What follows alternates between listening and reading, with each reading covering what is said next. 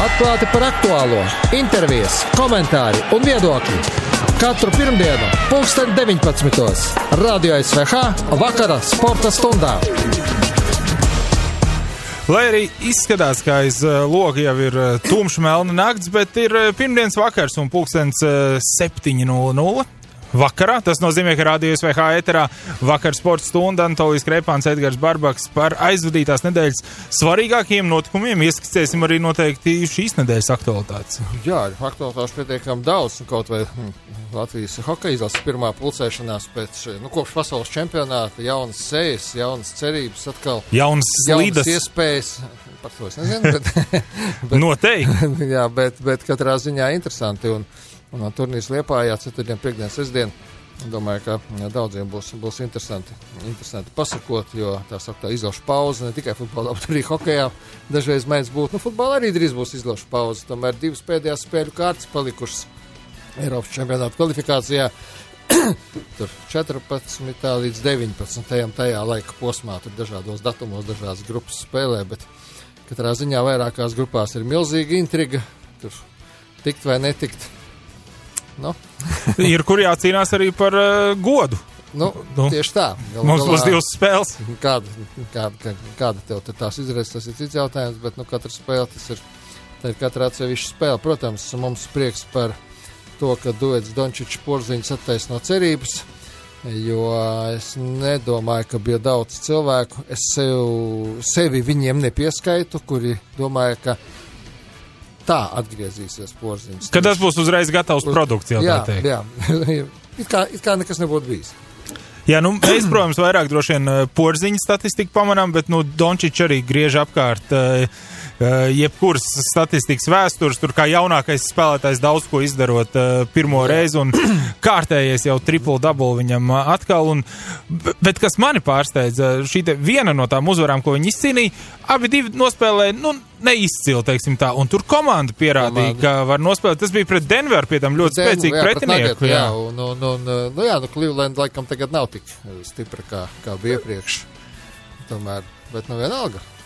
Jā, protams, protams tas uh, uzvars ir uh, jāņem jā, un, jā. Uh, un jāvāc. Un droši vien, ka spēle pret uh, Lakeriem varētu būt vispār viena no šīs uh, NBA sezonas sākuma, viena no interesantākajām spēlēm un interesantākajām cīņām.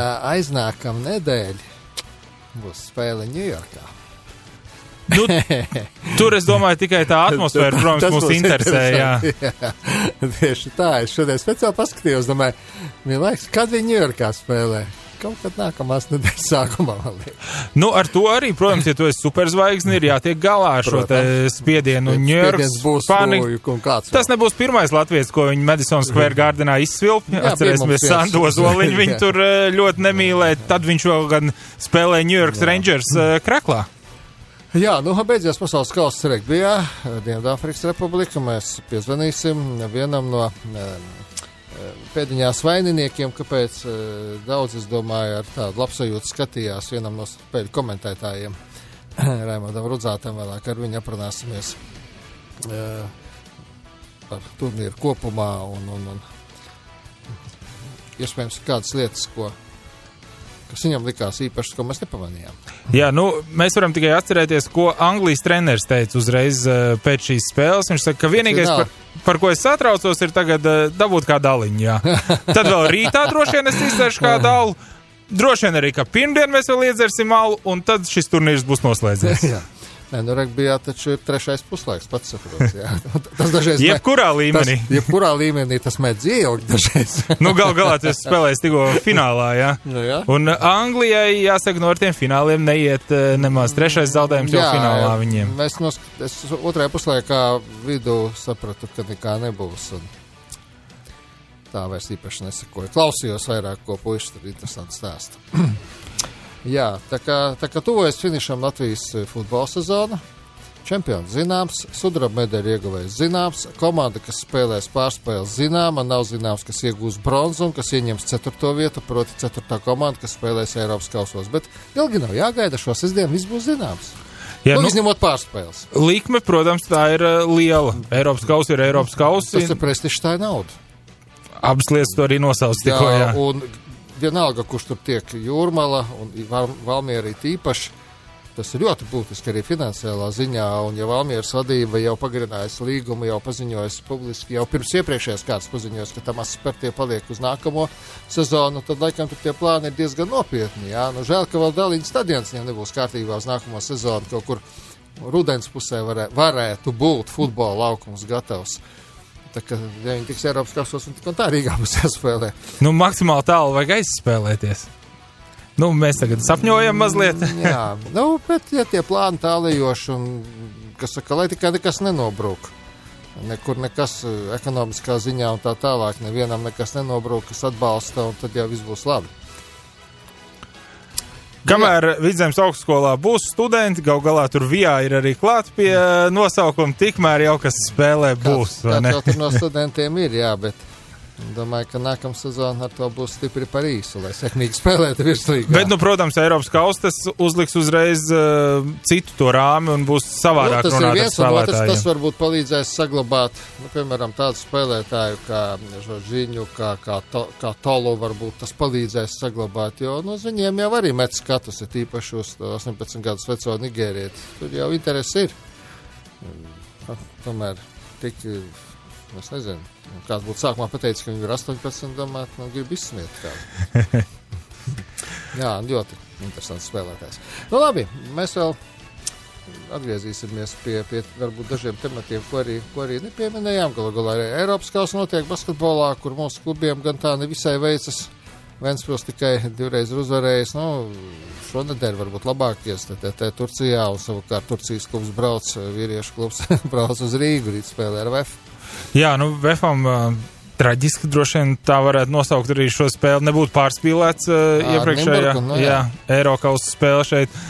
Jānis Gailīts jau tur visu arī pateica preses konferencē, tie, kas uh, lasīja pēc tam vai Man klausījās. bija paralēli, man liekas, Champions League handbolā, un eh, es nezināju, kāds rezultāts, bet es tajā brīdī ieraudzīju eh, mūsu trenerus uz soliņa. Man viss bija skaidrs.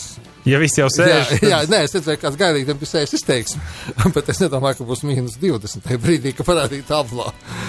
nu, paskatīsimies uz labo kaut ko, kurus jaunākais uh, parāda, nu. ka nevelti runāja par to pirms pāris gadiem, ka jaunākais brački iespējams ir vēl labāks nekā Bet viņiem- Bet vecākais. viņiem vēl ir trešais brālis. Par, par to runā līdzīgi. Gaidām, lai, lai tik augu kurus, cēsīs. Bet, uh, nu, viens notikums, kuru mēs Jā, uh, izcelsim īpaši. izcelsim šodien. Nedēļas notikums! Čempions ir vēl- čempions, ir noskaidrots. Es negribu samelot, bet man liekas, ka nekad vēl Latvijas futbola čempionu trofeja nav bijis radies kā studijā.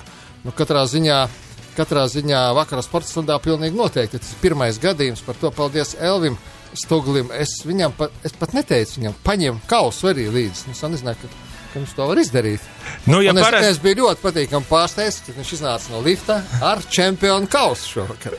Es saprotu, ka tur kaut kas bija arī ieliets. Ja tik ne, ne, es neticu. Vēl Viņš nebija. Saka, ka nebija. Elvi, kā ir?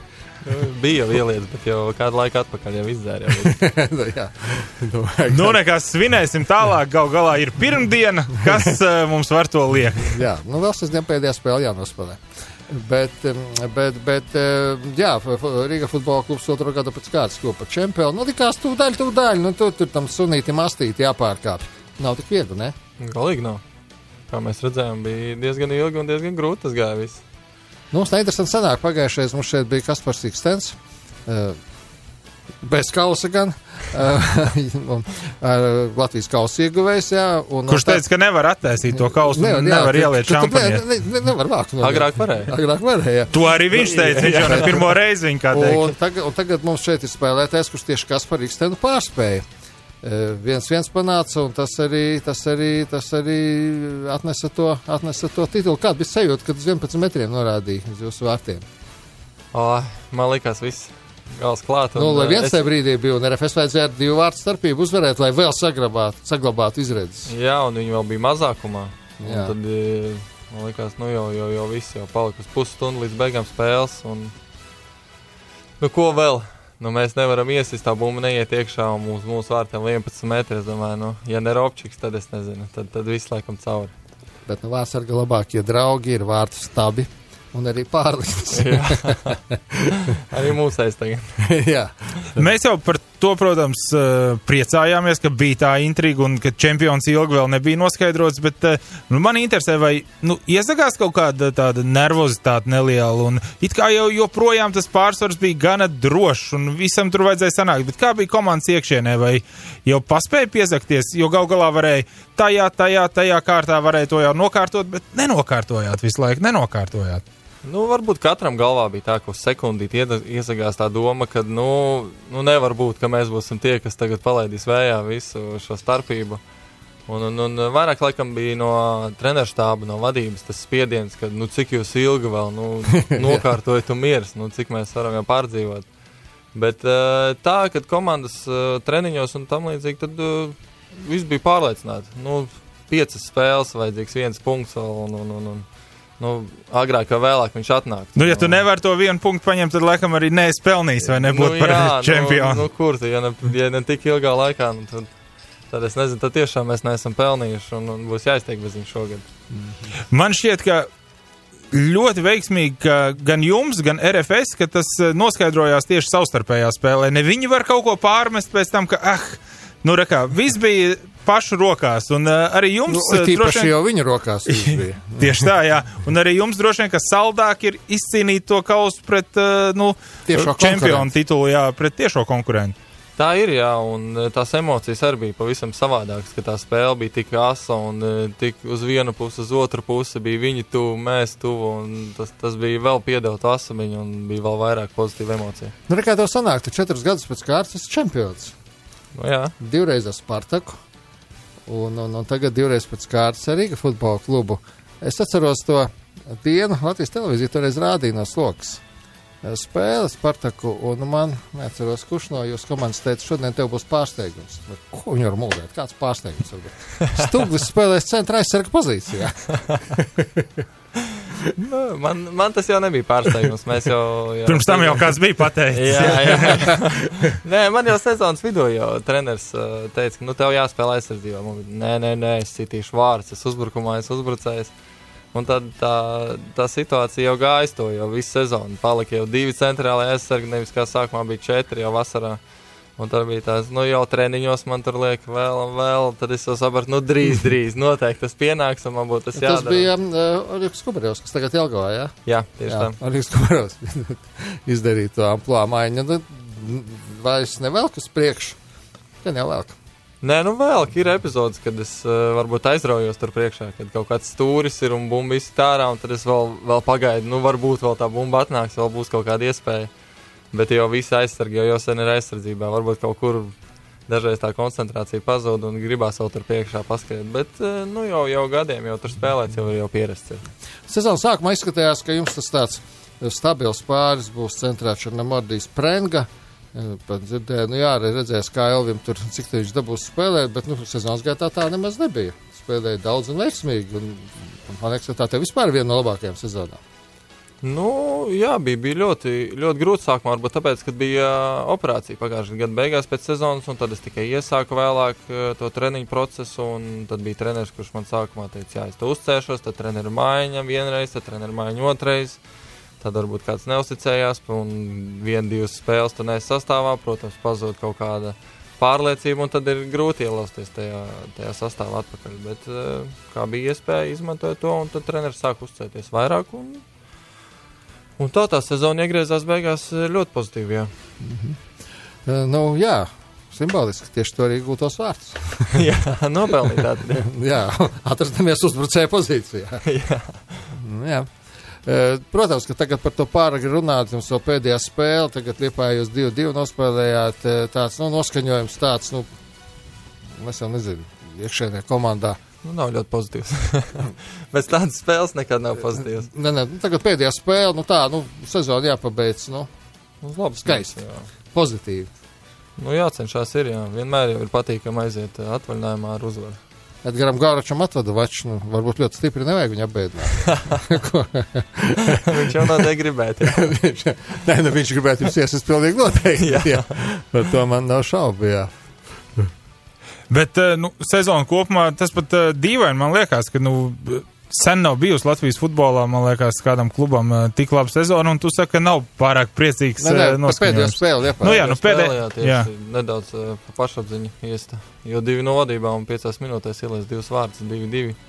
Treneru korpus dusmīgs, sabļauj, un tad arī viss tas negatīvs mums kaut kā parādās uzreiz.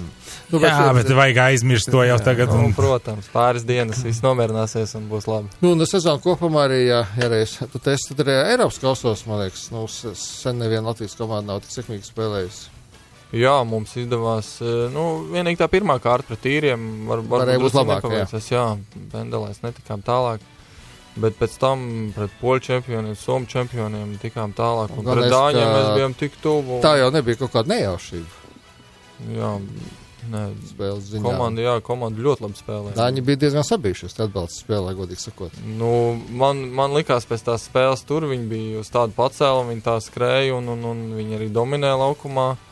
Tas, kas notika, te bija, likās, ka viņi bija tik apjukuši kā vēl nekad. Viņi negaidīja, laikam, ka mēs tā skriesim, tā ķersim un tā centīsimies. Nu, un galvenais, ka tas izskatījās labi. Kaut kā, nu, pēkšņi tas, eh, tas starptautiskais futbols pie mums atnāca. Un uh, mēs sapratām, ka mēs izskatāmies ļoti labi uz tā fona, un tie vārti ir skaisti, un tā spēle ir skaista. Un, uh, nu, tas, uh, man liekas, ka daudziem lika pavadīt uh, daudz stundas pie TV ekrāniem.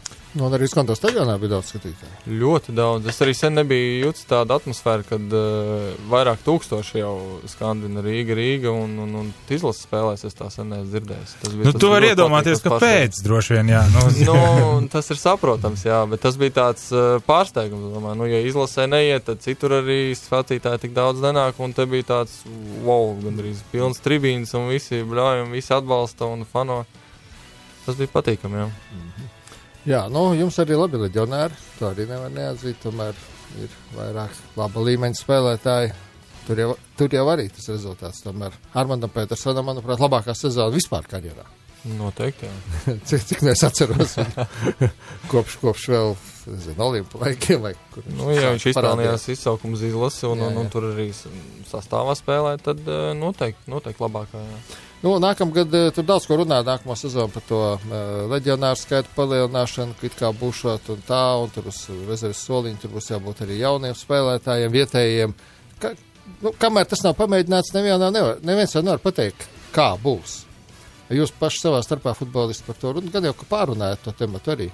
Protams, ir, ir kas atbalsta to visu, ir kas ir ļoti pret to visu. Un, un, un, uh, nu, man, manas, manas prāt, ir, ja vietējais spēlētājs būs spēcīgs, viņš arī spēlēs, lai vai kāds tas leģionāra limits būtu.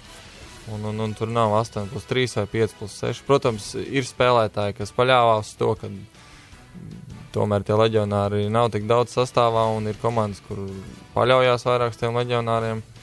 Tad tā ir kā ir. Bet, nu, es domāju, ka, ja vietējais spēlētājs konkrēti spējīgs, nu, viņš spēlēs jeb, jebkura veida komandā. Vienalga, kāds tur ir tas leģionāra limits. Jebkurā gadījumā šie neatbrauks. eh, Nu, nu labi, nesauksim tos skaļākos uzvārdus. Nu, neatbrauks, teiksim, leģionāri, kas varētu spēlēt nu, kaut vai Polijas virslīgā, tur tā pašā Krievijas premjerlīgā un tā tālāk. Klubu rocība tāda nav. Nu, jā, mums tās finanses jau arī nav tik milzīgas kā Eiropā. Nu, nākamgad Čempionā līgā jāgatavojas. to. Nu, protams, šoreiz drusku jāsaņemās, labāk jāsaka. Nu, jā. Bet, nu, viens sazina, kā būtu, ja jūs to pirmo būtu pārvarējuši. Tieši gribēju teikt, jā, tad kāds būs Es tas ceļš sazinu, pēc kāds tam? tas Ceļš pēc tam būtu bijis. Bet tur pēc tam atkal, ja Čempionā līgā otrā kārtā zaudē, tad nāk eh, komandas, kas ir neizsētās. Mums nāca eh, komandas, kas ir Izsētās. čempioni. Nu, jā. Tev viss Polijas čempions, Somijas čempions, Dānijas čempions. Jā, tad Trīs ir tur kā. zars ir vēl nopietnāks. jā. nu, tas gan, jā. Tas gan, jā. Kā tev liekas eh, šī virslīgas sezona? Vai tu varēji iedomāties pirms sezonas sākuma, ka būs tā kā bija, ka nevarēja nevienā spēlē paredzēt, kurš būs uzvarētājs? Nu, tur eh, es neticu, ka kāds varēja ļoti apgalvot, ka rekur šajā spēlē mums ir skaidrs, kurš uzvarēs. Un pierādījās daudzais, ka tā arī nebija. Tev likās, ka tā sezona tāda varētu izvērsties pirms tam? Protams, jā, kad komandas sāka apbruņoties ar sastāvu un tie spēlētāji sāka mainīt klubus un, un, un, un tie sastāvi arī, nu, jebkurā sastāvā, jebkurā komandā bija kaut kādi līderi, kuri, citus gadus ir bijuši arī līderi citās komandās. Viņi mainīja tos klubus un bija grūti spriest, pat kurš būs tas klubs, kurš ir nu, to pakāpienu augstāk un spēcīgāks. Bija, mēs pat paši, kad runājām, nu, kurš tad šogad būs tas, kas, kas paliks pēdējais, īsti pat nevarēja saprast. Nu, Daugavpils meta vai varbūt Jelgava vai kas. Ne, bija ļoti, ļoti grūti saprast pēc tiem sastāviem. Nu jā, Valmiera arī. Nu, Valmērā tā, tamas, tad, tad vienmēr vi- visi skrien, visi trako, un tad tur, Pie, pie tā mēs taču es trenējies, es spēlēju. jā, skont, Skonto, skontrolēkos, jā. jā. Ka tev tas laikam nav liels pārsteigums. Nē, viņš vienmēr māk uh, komandu savā kopā, un lai kāds būtu sastāvs, uh, viņš, viņš vienmēr dzen čaļus uz priekšu, un nedod Dievs, viņi kaut kur neaizskries līdz galam. Tas gan, jā. Nu, jā. Labi, paldies, ka atradi uh, laiku. Paldies par pārsteigumu ar, ar, ar kausu. Un tad jau, lai sestdien labs sezonas uh, nobeigums. Nu, ļoti stipri te Edgars neapbēdiniet, bet vienalga, lai labs sezonas nobeigums. Paldies! Atklāti par aktuālo, intervijas, komentāri un viedokļi. Katru pirmdienu, pulksten 19.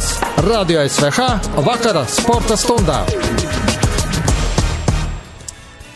Latvijas 3x3 basketbola komanda uh, kārtējo uh, sekmīgo turnīru ir aizvadījusi. Uh, Nu, šoreiz līdz pusfinālam tika pēdējais gada fināla turnīrs, bet jau pirms tam bija zināms, ka uz Olimpiskajām spēlēm pēc tās nāciju reitinga vīriešu konkurence automātiski kvalificējas Krievija, Ķīna, Serbija un Japāna. Latvijas spēlēs kvalifikācijas turnīrā, uh, spēlēs mm, vienā uh, grupā ar uh, Nīderlandi, Kanādu, Horvātiju un Indiju. Mēs kā ar Lasmanu esam sazvanījuši, kurš gan pēdējā turnīrā tagad nepiedalījās, kāpēc viņš pats izstāstīs un kā viņam ar veselību pašais, bet vairāk par tieši par to olimpisko kvalifikāciju. Sveiks, labvakar!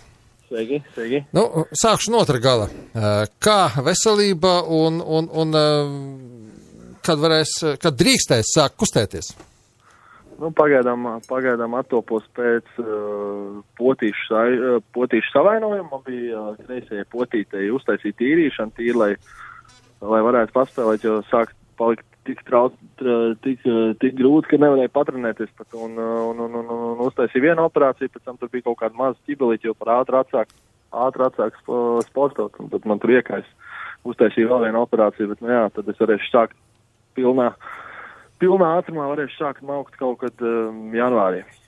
Nu, tad jau līdz martam, līdz marta otrajai pusē paspēs iegūt sportisko formu. Nu, protams. Jā, nu, Indijā Vai- turnīrs 18. un 20. marts. Eh, Labi, Horvātija tur laikam nekāda liela kom komentāra nevar būt, jo, nu, ko- ko jums izsaka Nīderlanda, ar, ar Nīderlandes komandām jūs arī esat spēlējuši, Kanāda un Indija.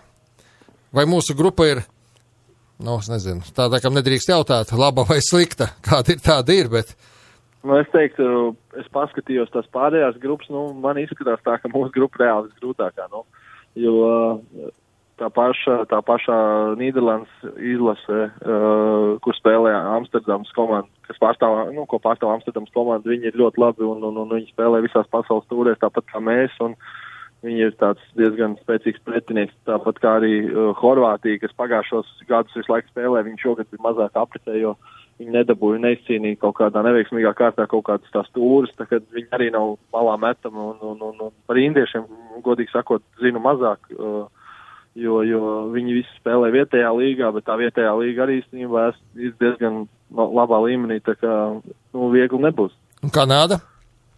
Un Kanāda, kā jau Kanāda, Kanāda arī braukā pa visām pasaules tūrēm un, uh, un, un, un, un uh, viņi ļoti labi metēji, ļoti labi cīnītāji, nu, viņi izta, uzvarēja tagad vienu pasaules tūru Naņingā, Ķīnā. Mēs viņiem piekāpamies pusfinālā, tagad būs, būs ko iespringt, būs, būs labi jāsagatavojas. Jā, tu pirmās trīs komandas tiek uz uh, Olimpiskajām spēlēm, bet uh, no grupas, nu, kā parasti, divas iet ārā, jā? Jā, Aha, sākumā, un, un pēc tam sākas izslēgšanas spēles. Jā, Nu, tad apmēram viss tā sistēma ir ierasta. jā. Nu, kopumā jau laikam jāsaka, ka sezona komandai ir bijusi ļoti veiksmīga. Ja mēs paskatāmies, kas ir izcīnījis un uh, kur, Paskatāmies pasaules reitingus. jā, kur esat tikuši, tad uh, jāsaka, žēl, ka tā kvalifikācijas sistēma ir tāda, nevis, uh, teiksim, skatās pēc tiem sportiskajiem rezultātiem.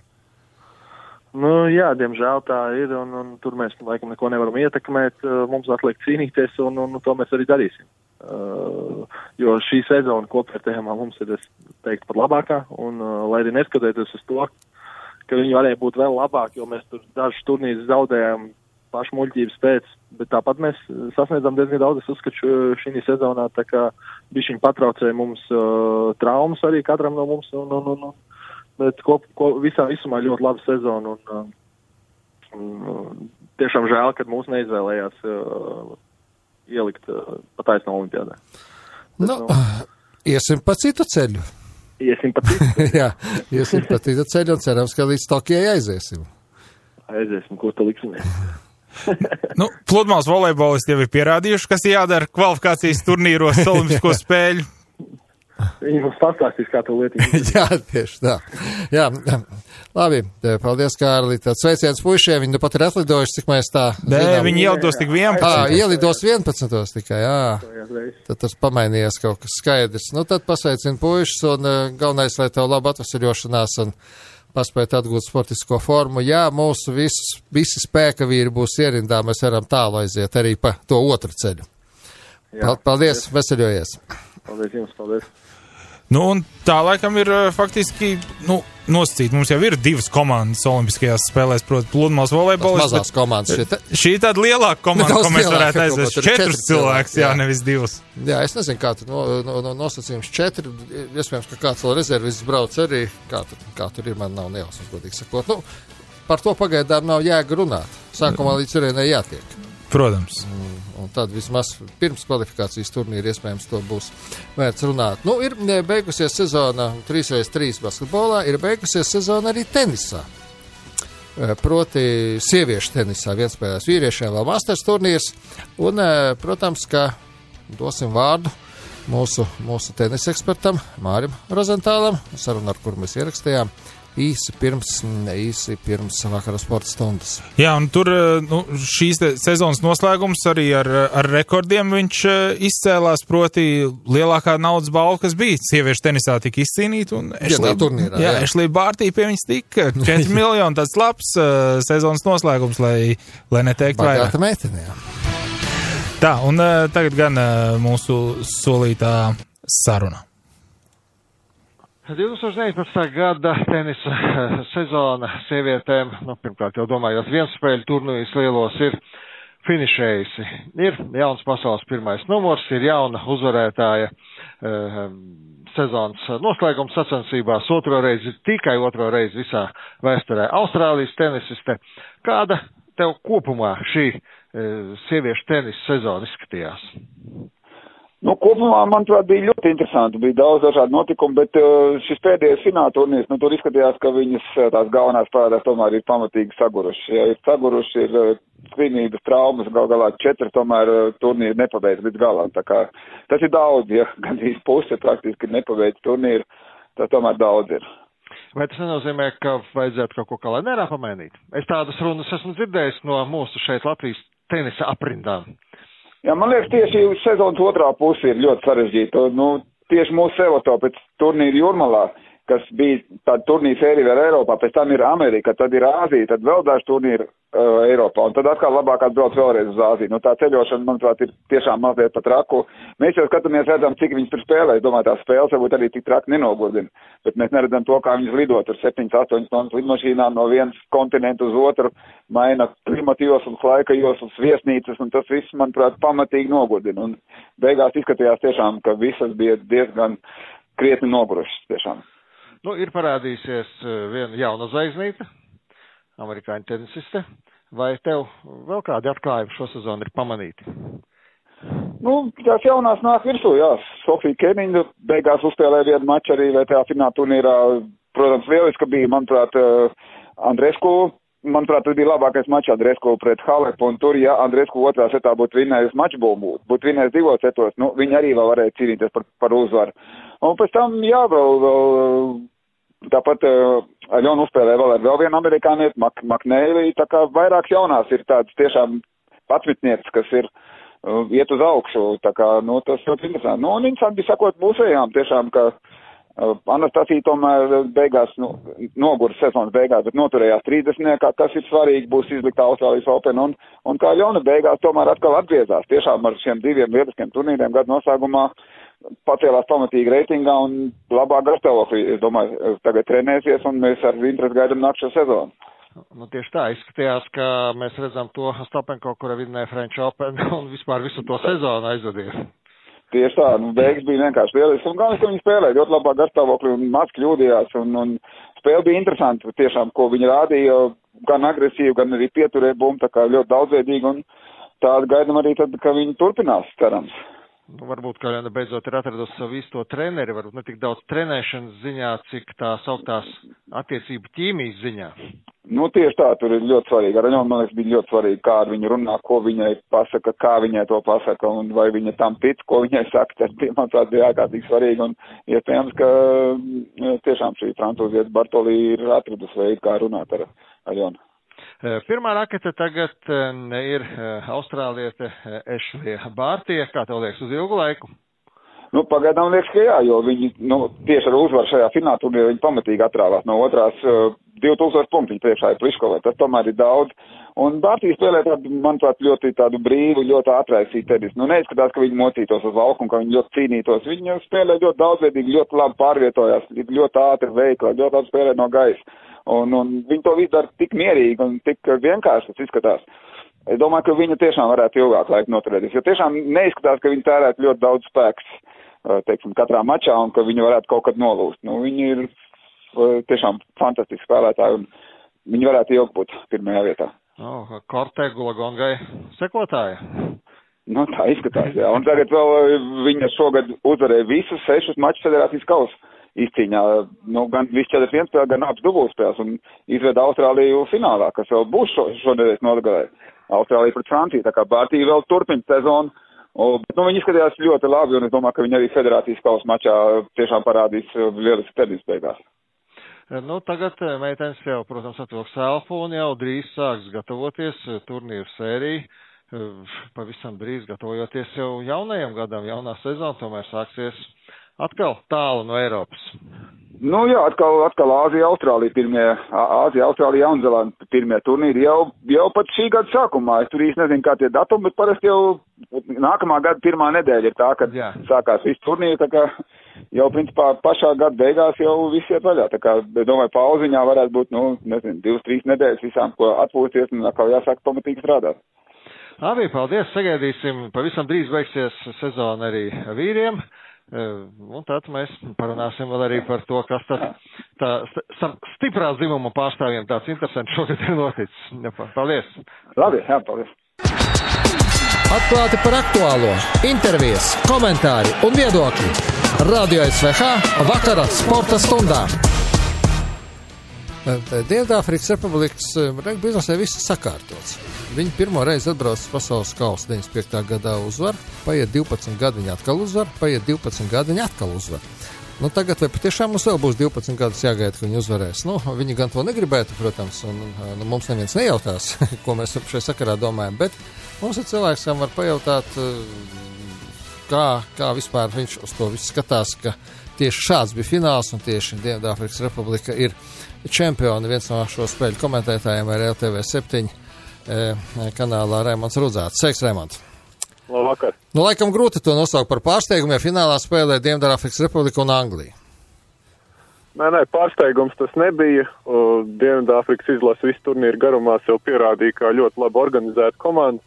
Varbūt nebija pati talantīgākā komanda, tāpat Anglija manā skatījumā bija talantīgāka, bet uh, Dienvidāfrika bija vislabāk organizētā un vislabāk izmantojot tos trumpus, kas bija tās rīcībā. Tā kā, manuprāt, loģisks iznākums. Fināls arī parādīja, ka tur tādu lielu variantu Anglijai nemaz nebija. E, nu, daudziem favorīti bija Jaunzēlanda. Kā tev liekas, kas, kas pietrūka All Black komandai, lai spēlētu finālā un uzvarētu? Manuprāt, tā paudžu maiņa, kas lielā mērā ir īstenot par šiem četriem gadiem, kopš, kopš iepriekšējā fināla turnīra, viņa nav bijusi tik tik veiksmīgi, un ir jau grūti, nu, padomā pats, ja divus fināla turnīrus pēc kārtas uzvarējis, un nu, tagad gan. vēl pēc, pēc četriem gadiem arī futbolā, arī Spāņai tas savulaik neizdevās, un citos sporta veidos, nu, nu ir, ik pa laikam sportā kaut kas pamainās, un arī paši, paši varenākie krīt. Un šajā gadījumā es, es pirms turnīra neprognozēju, ka Jaunzēlanda varētu uzvarēt. Es vienkārši neticēju, ka var trīs fināla turnīrus pēc kārtas kā komanda uzvarēt. Kur bija tā vēja? Nu, manējie nebija neviens, bet es īstenībā pirms četriem gadiem Bestforce sporta ēterā toreiz pēc pasaules kausa izcīņas studijā teicu, ka Dienvidāfrika vinnēs 19. gadā, tā kā tagad es varu ļoti vietas izklausīties. nu, jā, vajag pasaka, būt ne, ne tikai zināšanām, bet arī drosmē, lai četrus gadus iepriekš to paredzētu. Ne, viņiem vienkārši Dienvidāfrikai alaži ļoti labi panākumi pasaules 20 čempionātos, un pirms tiem četriem gadiem likās, nu, ka šai komandai tas īstais fināla turnīrs būs 19. gadā, un tas arī acīm redzot piepildījies. Nu, daudziem atkal liels, lielākais pārsteigums droši vien eh, bija Japānas izlase šajā turnīrā. Nu, Japānas izlase nospēlēja tiešām ļoti atzīstam, un grupā, grupa viņiem nebija no vieglākajām, bija Skotija un Īrija diezgan divas izteiktas favorītas viņa grupā, bet, nu, mainieki bija ļoti labi sagatavojušies, un, un abas Eiropas varenās komandas prāt uzvarēt. Tā kā, ja vēl būtu kaut kur viena uzvara, kāds varētu teikt, ka laimīga sagadīšanās vai kaut kas tāds, nu divas uzvaras, uh, arī labs ceturtajā fināls pret Dienvidāfriku, nu Japānas izlases spēks, ar ko jāreikinās Regbielitai, kā, kā komanda arī turpmāk. Jā, līdz tam viņi nebija tikuši no grupas nevienreiz ārā. Jā, jā, nu tur nevar salīdzināt, kā šī, kā šī valsts tieši regbijā ir progresējusi, cik tur daudz arī naudas ir kluba regbijā, ka daudz vadošie spēlētāji izvēlās tur turpināt uh, karjeras. Tā kā es domāju, nākotnē izskatās gan spoži šai komandai. Nu, vēl par tādām uh, zīmīgām lietām. Uh, Dienvidāfrikai pirmo reizi melnādainais kapteinis, un es sevišķi tie, kas to filmu jūs ieteikto, to starp es ir noskatījušies, uh, tie sapratīs, uh, ko tas nozīmē. Tas, laikam, arī tāds nu, liels notikums tomēr priekš, priekš šī sporta veida Dienvidāfrikā.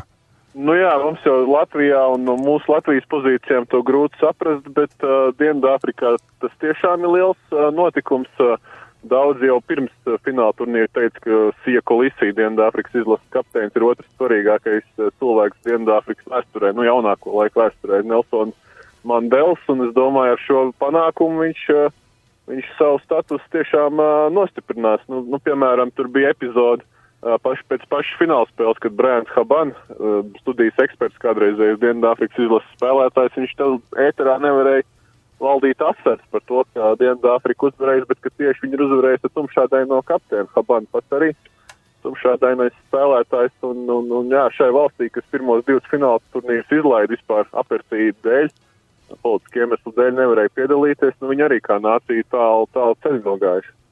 Nu, tas gan. Pēc četriem gadiem nākamais turnīrs būs Francijā, Eiropā atkal. Nu, vai es tev neprasīšu prognozēt, kas būs čempions tagad. Jā, tu vienreiz jau pateici pareizi, pietiek. bet, bet vai tas spēku samēros kaut kas kardināli var paspēt mainīties, vai tomēr, nu, ja arī būs kāds pārsteigums, nu, varbūt viens, nevairāk. Nu, es domāju, ka kardināli nekas nemainīsies. Nu, pa šiem četriem gadiem Eiropa pienāca tuvāk, ja 15. gadā pusfinālā jau Eiropai vairs pārstāvniecības nebija, tad tagad bija divas komandas pusfinālā, viena arī pēc tam uh, finālā. Nu, nu, varam varbūt cerēt, ka Eiropas komandas tāpat Francija, kur pēc, pēc spēlētāja resursu, pēc talanta ir varbūt es pat likt pirmajā vietā visā pasaulē, noteikti talantīgāk pa Jaunzēlandu un bagātāk arī pa Angliju. Un, citām valstīm, nu, varbūt, kas to mājas turnīru Francijas izlase iesprings un būs viena no galvenajām pretendentēm. Japānas izlase jāpatur redzeslokā, bet es redzeslokā paturētu arī Fidži, ja tur aiziet uz turien kāds, kāds ļoti augsts kalibra speciālists, kas uzskatīs to par izaicinājumu. Nu, tie spēlētāji, kas šogad bija Fidži izlasē, pasaules līmeņa, pirmās, pasaules pirmā līmeņa zvaigznes, nu, es, es, es pēc talanta to komandu arī finālā būtu redzējis. Vienkārši tur vajag kādu to stingro roku, kas ieved uh, kārtību, kā to izdarīja Dienvidāfrikas izlase, tagad rasīs Erasmus. Labi, paldies tev! Vispirms jau par ļoti interesantiem komentāriem televīzijā, un paldies, ka piekrīt arī šodien ar mums nedaudz parunāt. Paldies, tas bija Raimons Ruzāts, mūsu.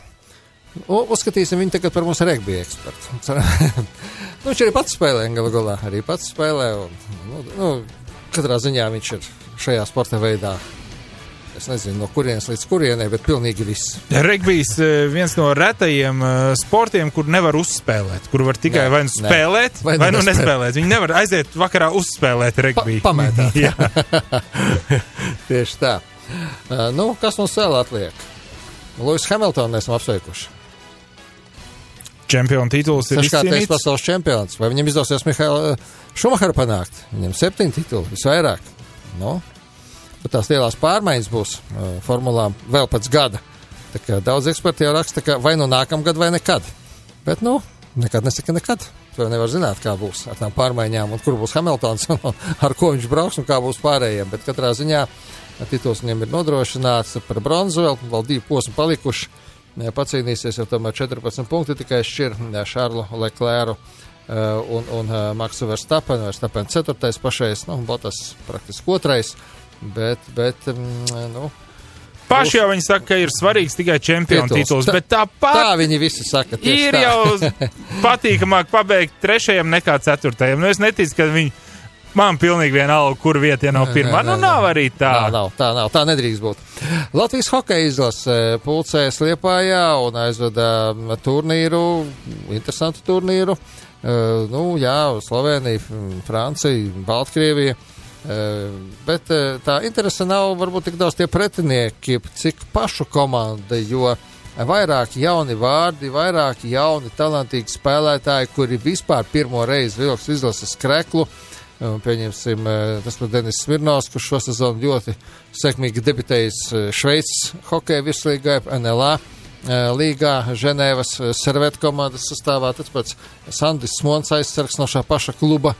Uh, nu, Liepainieku vārdsargs Kristaps Nazarovs, iespējams, ka viņam, nu, Bobs Hartlīs gan pateica, ka divas spēles vārds sargās Kristēns Gudevskis. Bet, nu, viņš domāju, arī uzsvēra, ka ir ļoti svarīgi tagad Gudļevskim atrast klubu pēc iespējas. Un Arturam Kuldam arī, jā. kurš arī bez kluba, jā, tā kā viņu redzēsim, arī Kristers Freibergs būs uh, sastāvā, tur vairāk liepājas komandas spēlētāji, un, un, un, un uh, Rihards Melnāksnis no, arī no Šveices, un Zolmanis, Bajeruns, uh, Kļūdovs, Galoheļs, Ejos, mūsu Latvijas virslīgas klubu spēlētāji. Tāds mm, sastāvs kokteilis, var teikt. Bet, nu, šādos turnīros tā ir jābūt. Nu, Jā, jābūt. protams. Nu, tuvākās, tālākās arī rezerves apzināšana.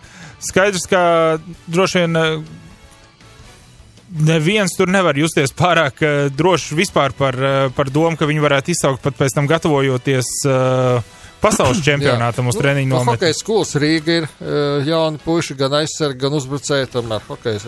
Bet viņi arī rāda rezultātu, jā, jā, vai ne? Hokeja, hokeja skola, hokeja klubs Rīga, jā, un hokeja skola Rīga. HK Rīga spēlē MHL, uh, ļoti sekmīgi šo sezonu. Un jaunie talanti, nu lai viņi sāk saprast ko nozīmē valsts izlase un, un kādas šeit ir prasības, kas ir Bobs Hārtlīs un tā tālāk un tā joprojām. Tas no jauniem spēlētājiem jau izteicies, ka viņš gaida to dienu, kad viņš klātienē satiksies un varēs aprunāties ar Bobu Hārtlī. Nu, tā pavisam drīz. pavisam drīz tas būs, jā. Droši vien, ka jau, jau varbūt arī ir noticis, jā, tā kā pēc šā turnīra atsāksies KHL čempionāts, septiņi punkti Dinamo šķir no pirmā astotnieka, vienu brīdi bija tikai divi punkti. Tad tur 3, 4, 2, tagad atkal 7. Nu, ko, nu? Jāsaka, atkal uzvarēt, nu, ko citu darīt. Nu, nu daudz, daudz, septiņi punkti jā, ir daudz. Jā, eh. nu, daudz tas ir. Tas nav, varbūt nav, nav, nav ļoti daudz, bet tas nav maz. Tas ir pilnīgi noteikti, tas nav maz. Jā, tā kā mm, šīs nedēļas nogale būs tāda hokeja, futbola. Uh, nu, Rallija taču pasaules čempionāts beigsies šonadēļ. Mēs jau bijām piemirsuši, ka tāds notiek, bet nu vēl notiek. Vēl šīs nedēļas nogalē Dienvidāfrikas Republikā. Tā kā redz, mēs novēlējām Jānim Krastiņam satikt pasaules čempionus. Regbistus, tā kā iespējams viņam izdosies kaut nedaudz sajust to gaisotni, kāda tur būs tagad, kaut kā, protams, komandiem ir mājās un, un, un, un tas jau vairs nebūs tas, ka viņi tikko būtu ieradušies. Jā, bet es domāju, ka visa valsts ir joprojām uz viļņa, zinot, protams tas, lai, lai jums varbūt labāk tā ilustrētu, tas ir tas pats, kas, eh, ja lietuvieši būtu kļuvuši par eh, pasaules vai olimpiskajiem čempioniem Čempi basketbolā, jā. jā. Nu, tur arī tā ir uh, reliģija. Nu, jā. Es negribu apgalvot, bet man liekas, tas ir populārākais sporta veids Dienvidāfrikas Republikā. Nu, ar futbolu viņi tur cīnās. Nu, domāju, vien, ka bet, regbijs ir jā. Kūdi augstāk. Nu, Un- it sevišķi un- un paskaroties uz panākumiem, protams, ka ir foršāk just līdz Un- tam, un- kurš un- uh, ir priekšā. Un vispār viss šis pasākums, ko sauc par pasaules kausa regbijā, nu, es nezinu, līdzvērtīgi pasākumi tam ir tikai pasaules kausa futbolā un vasaras olimpiskās spēles. Lai neapvainojas citi pasākumu dalībnieki, citi sporta veidi, bet es domāju, auditorijas ziņā un intereses ziņā visā pasaulē. Jā, nu šeit uh, interesanti, ka nu, tās, uh, tās vadošās valstis varbūt ir tādas mums liekas eksotiskākas kaut kādā Fidži, ziņā. piemēram, jā. Jā, vai nu, tā Samoa. Tieši tā, tieši tā, jā.